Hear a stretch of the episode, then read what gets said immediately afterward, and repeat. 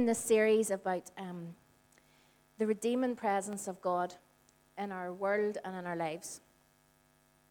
And this morning, I want to, um, we've been talking about dreaming, we've been talking about reimagining and all those things. And I'm just going to jump in this morning where Jason left off last week.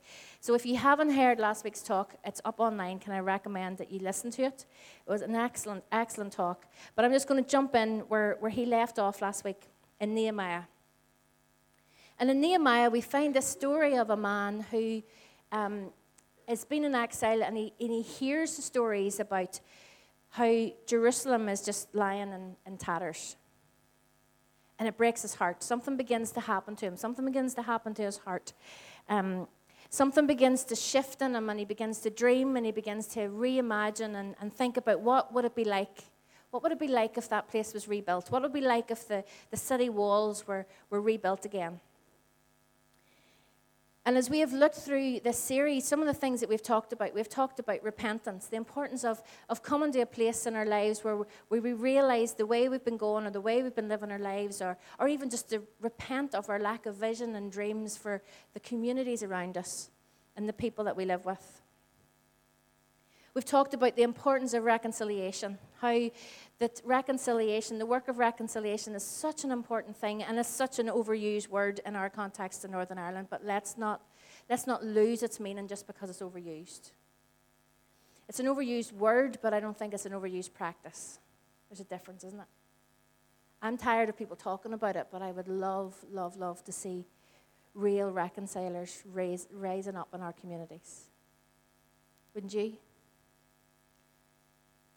So, Nehemiah, if you want to turn with me to your, if you've got your Bibles with you, turn to, turn to the book of Nehemiah. We're going to be skipping through it.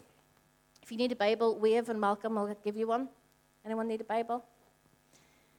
Here we go. Okay, great. So, turn to Nehemiah chapter 1. And I'm going to be skipping through. I really encourage you to read the story of Nehemiah. It's a great story. Um, it's very quick and easy to read.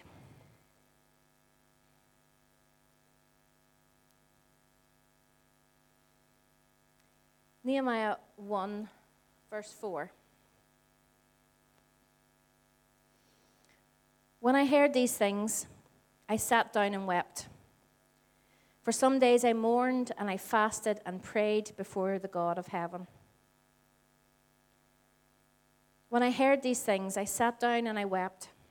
And for some days I mourned and I fasted and I prayed before the God of heaven. When God breaks our hearts for the things around us that are wrong, the first thing that we need to do is to pray to Him.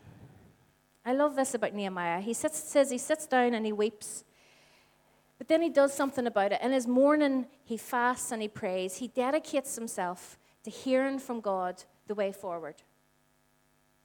I don't know about you, but sometimes I turn off the news because I watch it and my heart is broken, but I don't really want to do the next step that I know I need to do to change anything. And the next step has to be that I have to go to God with it. And Jason, I, I, I love the news, so often I'll be watching the news and I'll get upset about something. And Jason's going, I'm going, oh, Jason, would you hear this? And he goes, Michelle, don't tell me because I know I'm not going to do anything about it. So, and I used to argue with him and make him listen anyway, which wasn't very kind. But I get what he's saying. He's saying, Michelle, there's no point you sitting there crying about that. What is the point in you listening to this and breaking your heart over this story and just sitting here in a puddle of your own tears and actually just feeling sorry for yourself because you're sad about someone else's misfortune when you're actually not going to do anything about it? Better that, better that you don't know than to not do something about it. But here with Nehemiah, he sits down, he weeps when he hears, hears the news from his beloved Jerusalem and he dedicates himself to God in fasting and praying for a solution. You see, when we come to God in prayer, when we come to Him in that place of desperation, when we come to God in this place where He has moved our hearts, when we are broken, when we are feeling filled with His compassion for whatever the circumstances that we are seeing around us, we come to that place, then we can expect for Him to move and speak to us in that place of prayer. That's what He does. Prayer helps us to see what it is that we're looking for. When we come to this place, into this place of prayer, and I want us to talk about that this morning, of this whole idea of where reimagining begins, it has to begin in the place of prayer. And what I mean by that, it has to begin in the place of the, with the presence of God. And that's what prayer is. When we break prayer down to its simplest thing, it is just being with God. It's being in His presence. It's having a conversation with the God of all the universe, who also is our Father. I love those songs we sang this morning. He is a good, good Father. We can come to Him.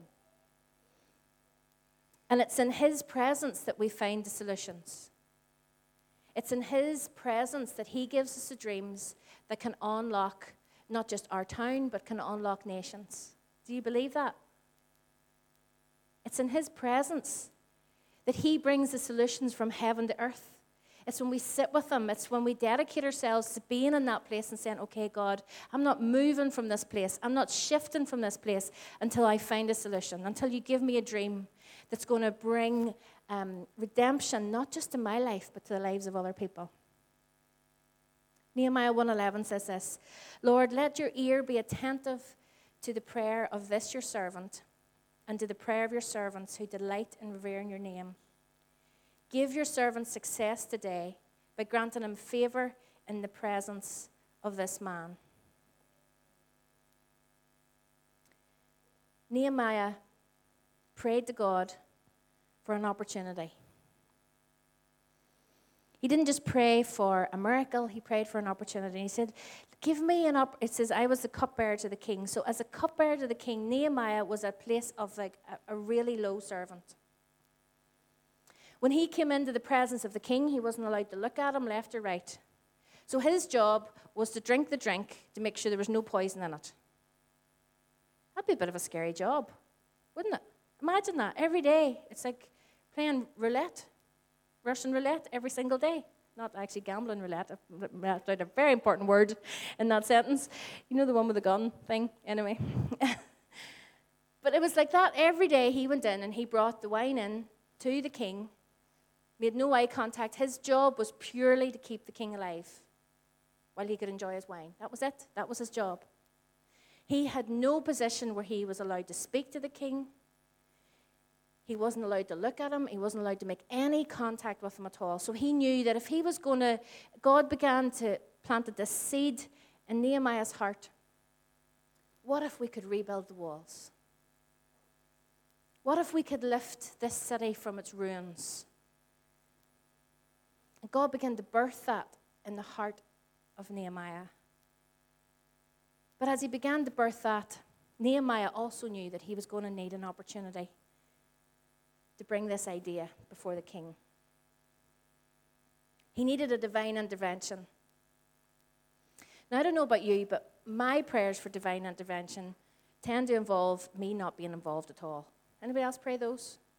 It's like I'm like, okay, God, do a miracle. This is a, we need a miracle. We need an outright total miracle, and I do not need to be involved.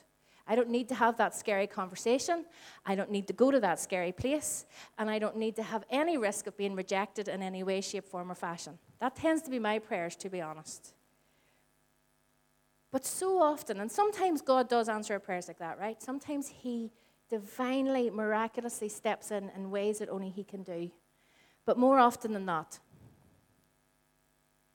He wants to partner with us to bring the solution. He could miraculously intervene all the time. But instead, what he longs for is to partner with us and to bring us into the story. Isn't that amazing? What an invitation. So, Nehemiah, he prays for an opportunity. He prays for an opportunity. He prays a kingdom prayer. And a kingdom prayer is more than often about this invitation into partnership. So often, when we pray these kingdom prayers, really what God is saying is the solution to the problem is you. But I'm going to give you all the backing of my Holy Spirit. Isn't that scary? When we pray for our towns, for our villages, for whatever industry you work in. And as I look around this room, there are well, vast industries, and probably most of them between media and schools and education and manufacturing and retail and law and lots of other ones that I can't remember now. I'm looking around the room, but eh, all those different areas of, of, the, of our industries and of our workplaces and of our community are represented in this room. As we begin to dream over them, as God begins to just put that wee seed and that wee nugget of a dream in our hearts, and as we begin to imagine and to reimagine with the Holy Spirit of what it could look like if God broke in. Just for a moment where you go to school, where you work, where you live. Imagine God broke in. Imagine you turn up tomorrow morning and God's there. What does it look like? How is it different? How's your home different? How's your family different? How's the street where you live different if God Himself moved in tomorrow morning? Those are the type of reimagining and dreams that God wants to awaken us. Not some abject thing in the distance, not even some great, massive cause. He wants us to bring it right down personal into our everyday, into where we are, not away far off, but right here where we are. And one of the things that we can do, just like Nehemiah, is we can pray for an opportunity to have access to the influencers. Now, by that, I don't mean the people that hold all the power, because sometimes we know that it's not, well, the power looks different, but it's the people who in your community, who in your workplace, who is the people who are the influencers, who are the ones that actually hold the keys to the decisions. What about if we prayed for divine appointments with those people? What if we prayed for open doors and seats at tables? Nehemiah also prayed for favor. He prayed for opportunity and he prayed for favor. Nehemiah 1:11, "Give your servant success today by granting him favor in the presence of this man." Think about it. If God could sway King Artaxerxes towards Nehemiah, and finance the rebuilding of the wall around Jerusalem. If he could do that, God did that. God changed the heart of this king. Not only did he give Nehemiah permission to go, but he also financed the rebuilding of the wall of Jerusalem. If God can do that, God can open the door to the conversation that you need to have that's going to unlock the dream in your heart. It's the same God. It's the same God. And then next, what happens? Nehemiah prays for the opportunity, he prays for favor, and then he has to risk. Four months later, Nehemiah was going about his usual duties, and the king noticed something different about Nehemiah's countenance. He was very sad. The king was immediately curious. He was curious. He was about, why, why are you so sad, Nehemiah? since this was the first time that he'd ever noticed Nehemiah looking dejected. You see, the problem in this is that when you're the cupbearer, your job is to be invisible, right? Your job is to be this invisible person really coming, bringing the cup to the king, but you're not supposed to bring an atmosphere into the king's presence. Because the king might think that you're annoyed with him. And if the king thinks you're annoyed with him, what do you think might happen to you? head off, new cupbearer next day. So Nehemiah is risking even, even that he's carrying any of this burden into the throne room is, as a risk to him.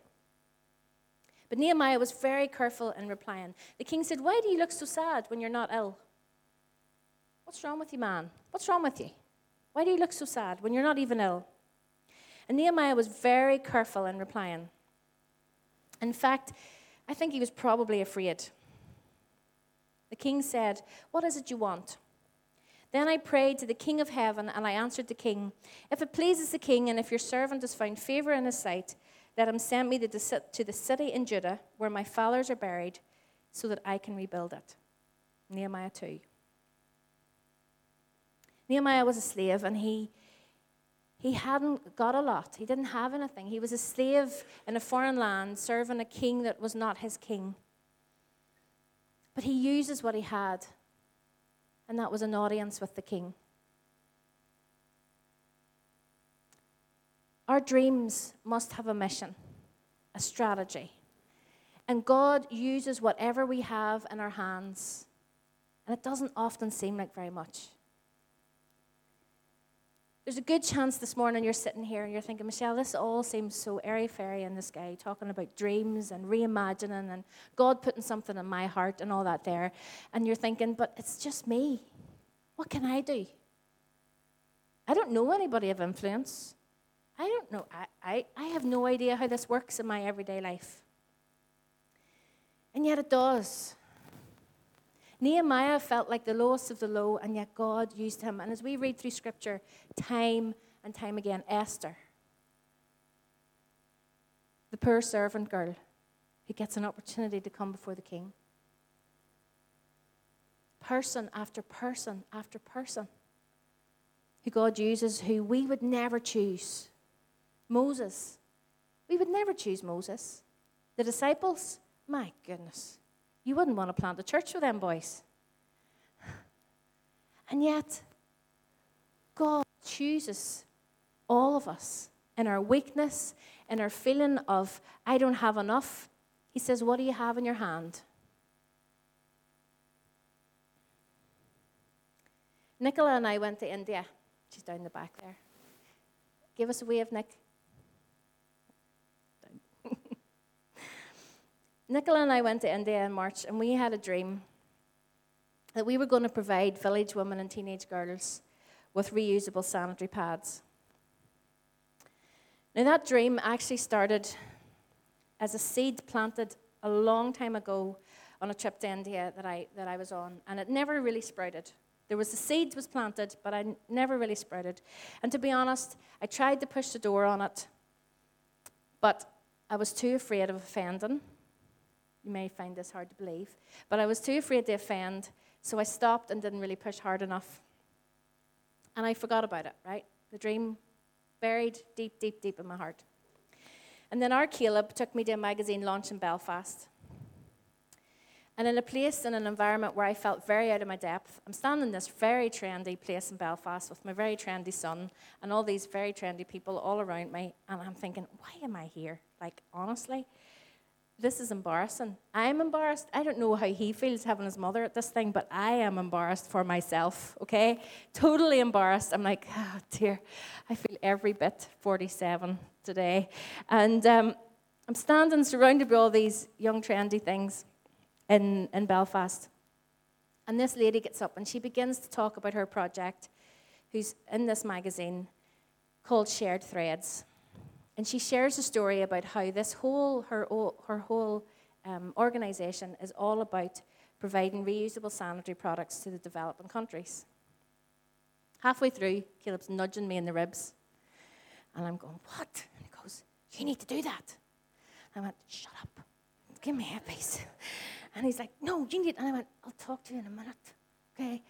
So we're coming out afterwards, and I'm like, Mom, you need to do that. You totally need to do that. And I was like, um, I, I kind of tried that before. Didn't really work. You know, culturally, it's a very sensitive issue. Caleb, very sensitive issue, and like, didn't want to offend people. And you know the way you boys don't like talking about periods? And he's like, shut up, mom, don't use that word. And I went, yeah, exactly. You don't like using that word. And I, you know, so you want me to go to India and use that word? Mm-mm, no, no, I'm not doing that. And we started this whole conversation. And he goes, he looks at me and he goes, I can't believe you let that go. How could you let that go? Something that important? See, sometimes the voice of God sounds like your 20 year old, 21 year old son giving you a righteous challenge. From there, it's all a bit of a whirl. I chat to Nicola. Oh my goodness, who then runs with it in a way that I could never run with this idea. I can't sew. I can barely sew a button, and even then it looks awful. You can tell which button I've sewn if you saw it coming. If you ever look at Jason's shirt and it looks like a dodgy button, that would be me. Nicola takes a dream, and she has just made it flourish into something unbelievable. Because you see, my dream needed a team. Do you like that? That sounds like a Cheryl Roberts line. Just saying. My dream needed, my dream needed a team. Fast forward, and Nicola and I are sitting in India in March. And we're sitting in a bedroom, tucked away, because again, the word period is not really allowed to be spoken in public. So we're in this back room and we're talking to the women, and they get really excited.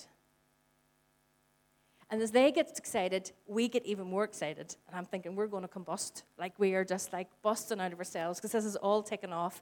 And here we are going to India with our wee pack, thinking we might get one conversation. By the time we leave that room, we have three seamstresses. We're like, wow, this is amazing. Fast forward again, right? We get a message from Leanne in India about a month ago to say that Avanish, her husband, has sourced all the fabric that we need. That again, Amazing Nicola has worked out exactly what's the most safest fabric to use and everything, and Avanish has sourced it. And they've just delivered the first batch of all the material that's needed to some of the seamstresses in the villages. Isn't that amazing?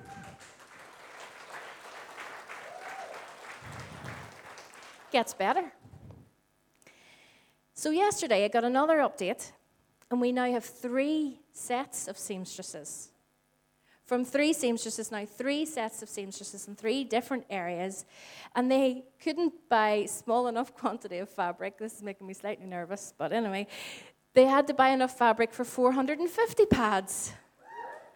So we will now be distributing these packs to three villages, different villages in India. Isn't that mental? Absolutely mad. Here's the thing my dream was almost aborted because of fear. Because I was, I was afraid that I was going to offend. I was afraid of my reputation. I was afraid of annoying people and all that there. And I almost let that dream die.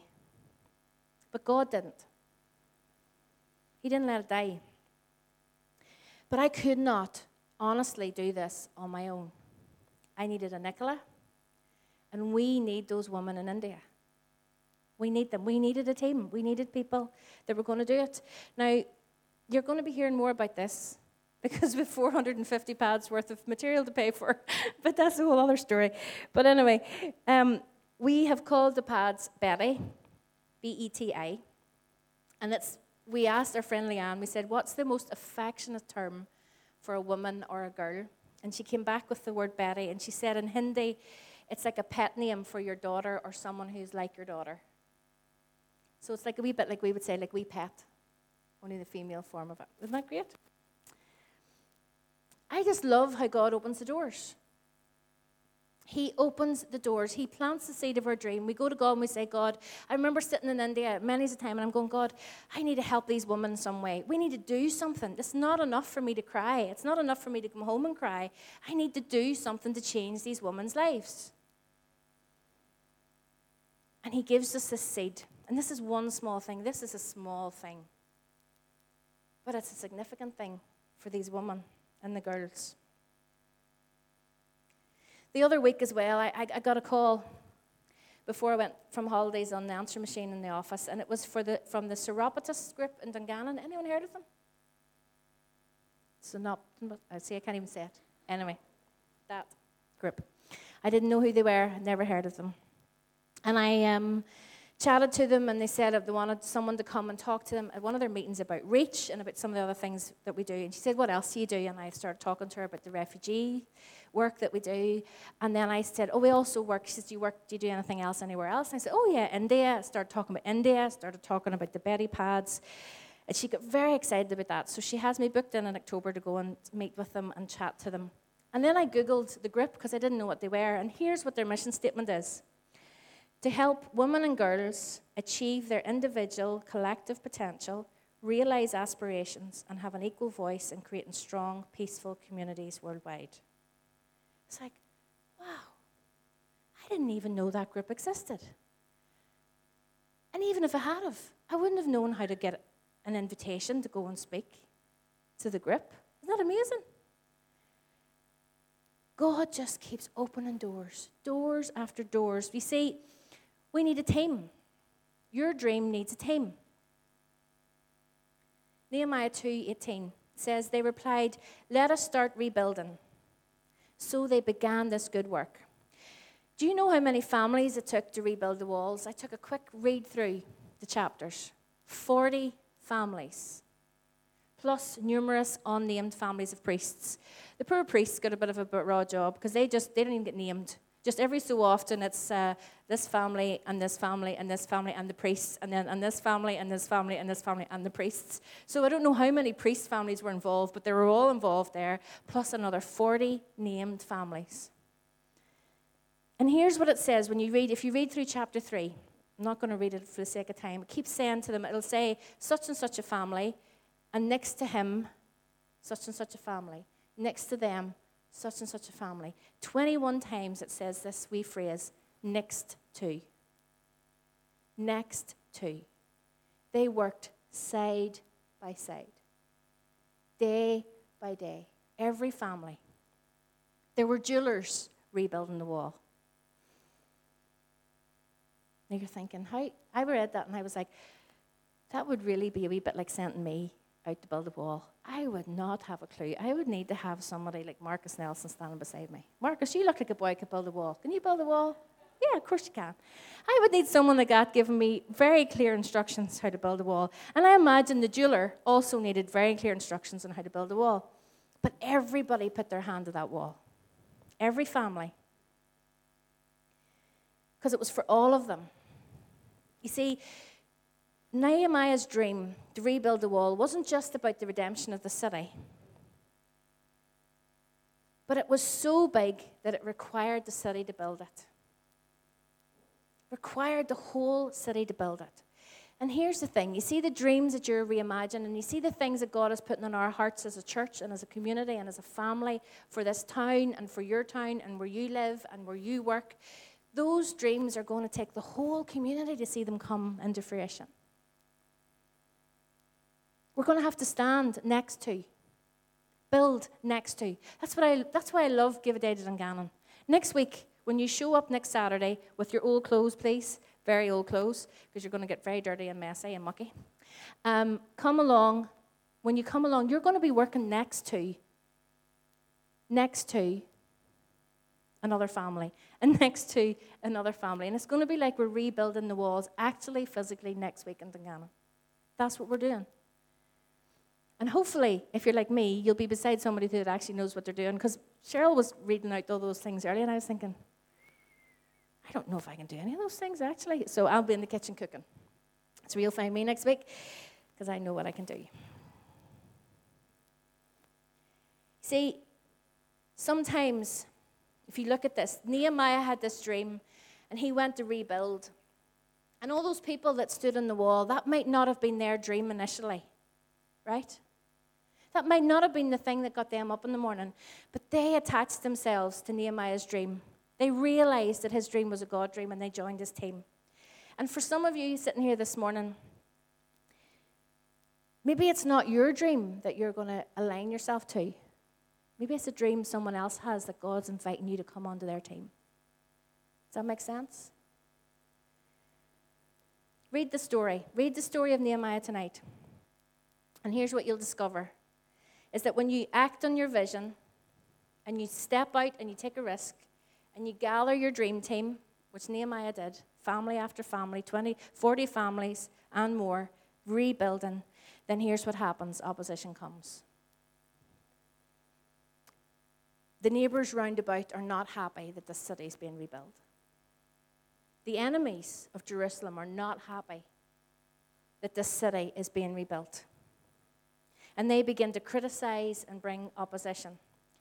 Nehemiah 4, verses 13 to 18. Therefore, the opposition came and the threats came. Nehemiah got word of it. They weren't happy. All surrounding them, they weren't happy. And he knew that they were at risk. And the people in Jerusalem were saying, we're, you know what, this is dangerous. This, why are we doing this? This is starting to get dangerous. We're going to be attacked. And we're, we're building the wall, but the wall's not built yet. We can't defend ourselves. We'd have been, some of them were even saying, like, you know what, we'd have been better leaving it alone. Do you ever feel like that when opposition comes? You think to yourself, oh, why did I start this? I'd have been far better not starting this. It'd have been far better if I'd never had a dream in the first place, God, than this here. Now I've got opposition. Now I've got people coming against me. Now I'm in danger. Nehemiah says this. This is what he does. Therefore, I stationed some of the people behind the lowest points of the wall at the exposed places, posting them by families again, with their swords, spears, and bows. After I looked things over, I stood up and said to the nobles, the officials, and the rest of the people, Don't be afraid of them. Remember the Lord, who is great and awesome, and fight for your families, your sons and your daughters, your wives and your homes. When our enemies heard that we were aware of their plot and that God had frustrated it, we all returned to the wall, each to our own work. From that day on, half of my men did the work, while the other half were equipped with spears, shields, bows, and armor. The, the officers posted themselves behind all the people of Judah who were building the wall. Those who carried materials did their work with one hand and held a weapon in the other. And each of the builders wore his sword at his side as he worked. But the man who sounded the trumpet stayed with me. They worked and they defended themselves. We have an enemy of our soul who will bring opposition to your dream. You can be sure of it. You can be sure of it. That when you step out and you risk, when you take courage and you, you step into the unknown, the enemy will quickly come and he will do exactly what these men, they, what these other leaders around them did.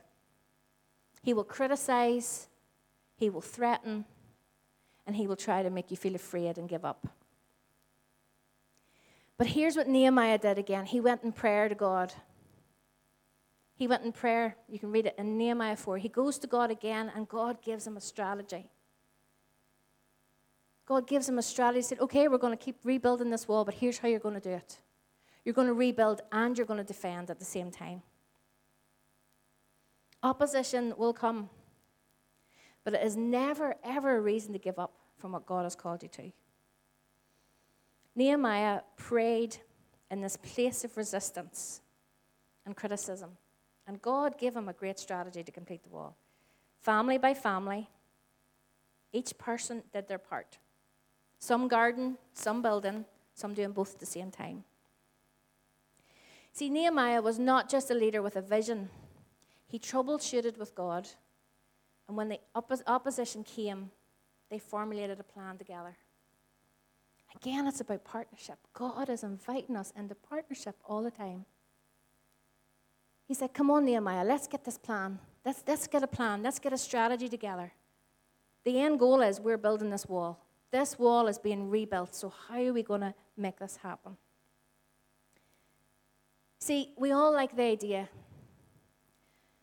of, um, as a church family, we all love the idea of, you know, broken people coming and being part of our family. Or we all love the idea of getting um, our hands messy and, and, you know, trying to bring solutions to our communities in different ways. And it sounds like a great idea and a great concept. But the truth is, it's going to be way more messy than you ever imagined. The truth is, there's going to be obstacles that we don't even yet see.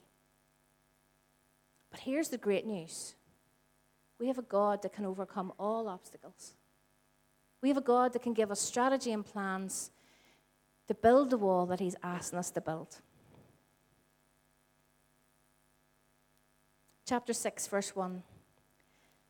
Sanballat, Tobiah, Geshem the Arab, and the rest of our enemies found out that I had finished rebuilding the wall and that no gaps remained, though we had not yet set up doors and the gates. So Sanballat and Geshem sent the message, asking me to meet them at one of the villages in the plain of Ono. But I realized they were plotting to harm me, so I replied by sending this message to them. I am engaged in a great work, so I can't come. The opposition didn't stop, the criticism didn't stop, the plots against Nehemiah and the people did not stop. But here's also what did not stop the work on the wall.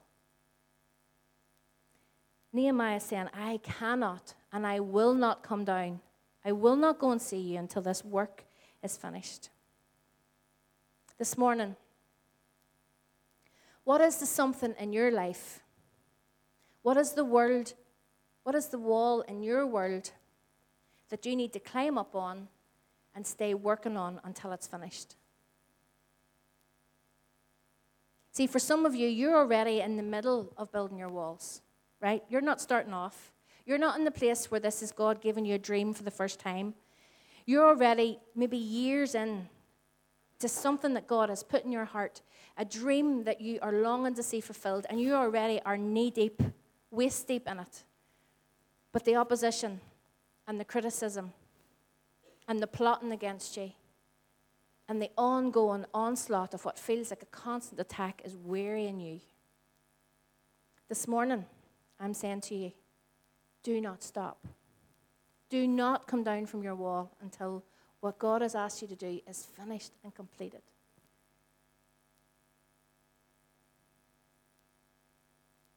The resistance and the opposition, it says four more times they sent the same message, and each time Nehemiah gave the same reply I am engaged in a great work, so I cannot come. God didn't wipe out the opposition. He strengthened Nehemiah's resolve to stay on task and finish what he had started. Neither did God silence the criticism. Instead, he further strengthened the team. He got them not just working together, but defending each other. He strengthened the team, family by family, so that together they finished the wall. Whatever you're enduring, whatever dream you're reimagining, whatever seed that the Lord has planted in your heart, stay patient in the enduring. Pray for the resolve of Nehemiah. Pray for a strengthened team around you. And do not come down off that wall until it is finished. Let's stand.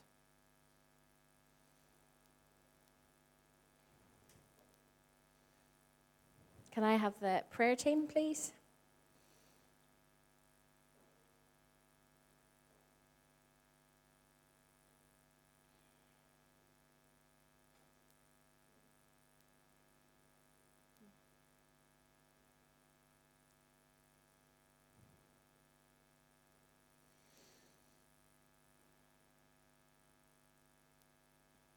Can I just ask you to close your eyes just for a minute, if you're okay with that? I um, just get the sense there's a couple of things, but the first one I want to start with is that um, there's some of you that just feel that you're in that place, like Nehemiah and the people, and you're just in this season of onslaught and criticism and opposition that just feels like it's coming at you from all angles. And you've maybe even said something similar to this. It's like, the Lord, I'm weary. I'm tired. I don't know if I can keep standing. Or maybe you've started to doubt what it is that you're doing in the first place. That's the enemy trying to get you to come off your wall.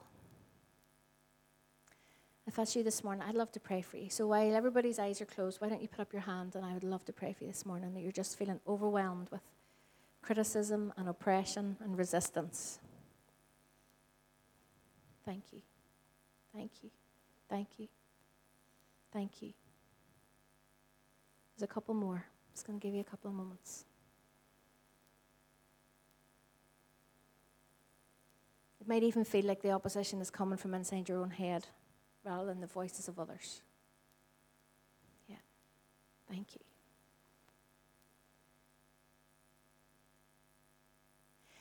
So, Father God, right now, just silence the criticisms. Father, would you speak your words of truth? God, remem- remind these precious people of the dreams and the promises that you've spoken over their life, God. Even right now, would there be sprouts begin to form and that we plant, those wee tender shoots start to come up? Give them the strength to stand on this, their wall and not move until it is finished. And God, I pray for a team around them. Who's next to? Next to? Who is next to you? Each of you that responded, who is next to you? Who's to your left and who's to your right? And if there's a gap, fill it. God, would you show them who they need in their team? Who they need to stand with them? Who do they need to pray them through this? Who do they need to help them finish their wall? Thank you, Lord. God, I thank you. You're so gracious to us. You're so kind. Hmm.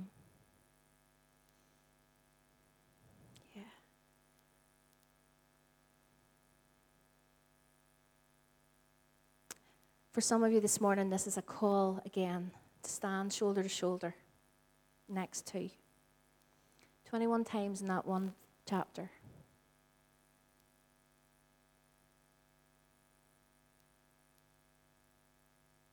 God is asking you and calling you to be in your team, whatever that team is. He doesn't want you sitting on the subs bench anymore. He doesn't want you making excuses to not show up. You're needed back on the wall. Mm. Yeah, Father. Thank you. Thank you for your presence, God. Thank you for your presence. Hmm.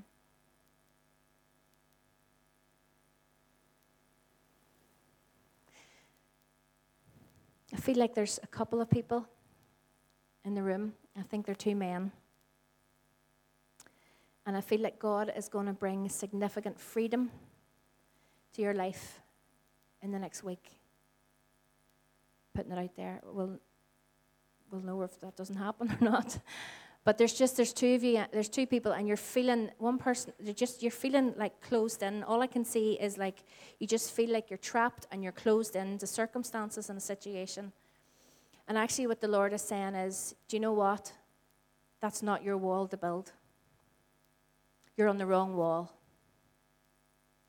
You're standing building on the wrong wall, and He's given you the freedom and the permission to get off it and to get on your own wall.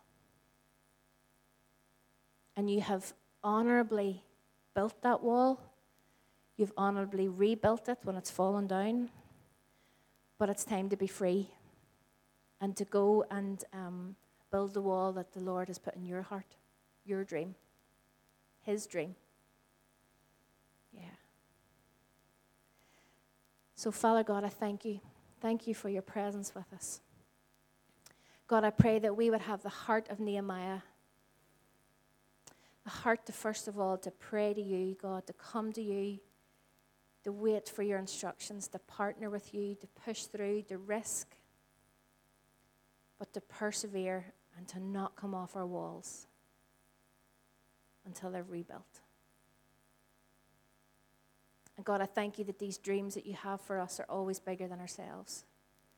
God, I pray for the team heading out, all of us heading out on Saturday, Lord, to rebuild the walls of our city with paint, soil, whatever, God, you give us into our hands to do. But we would begin to reimagine this town.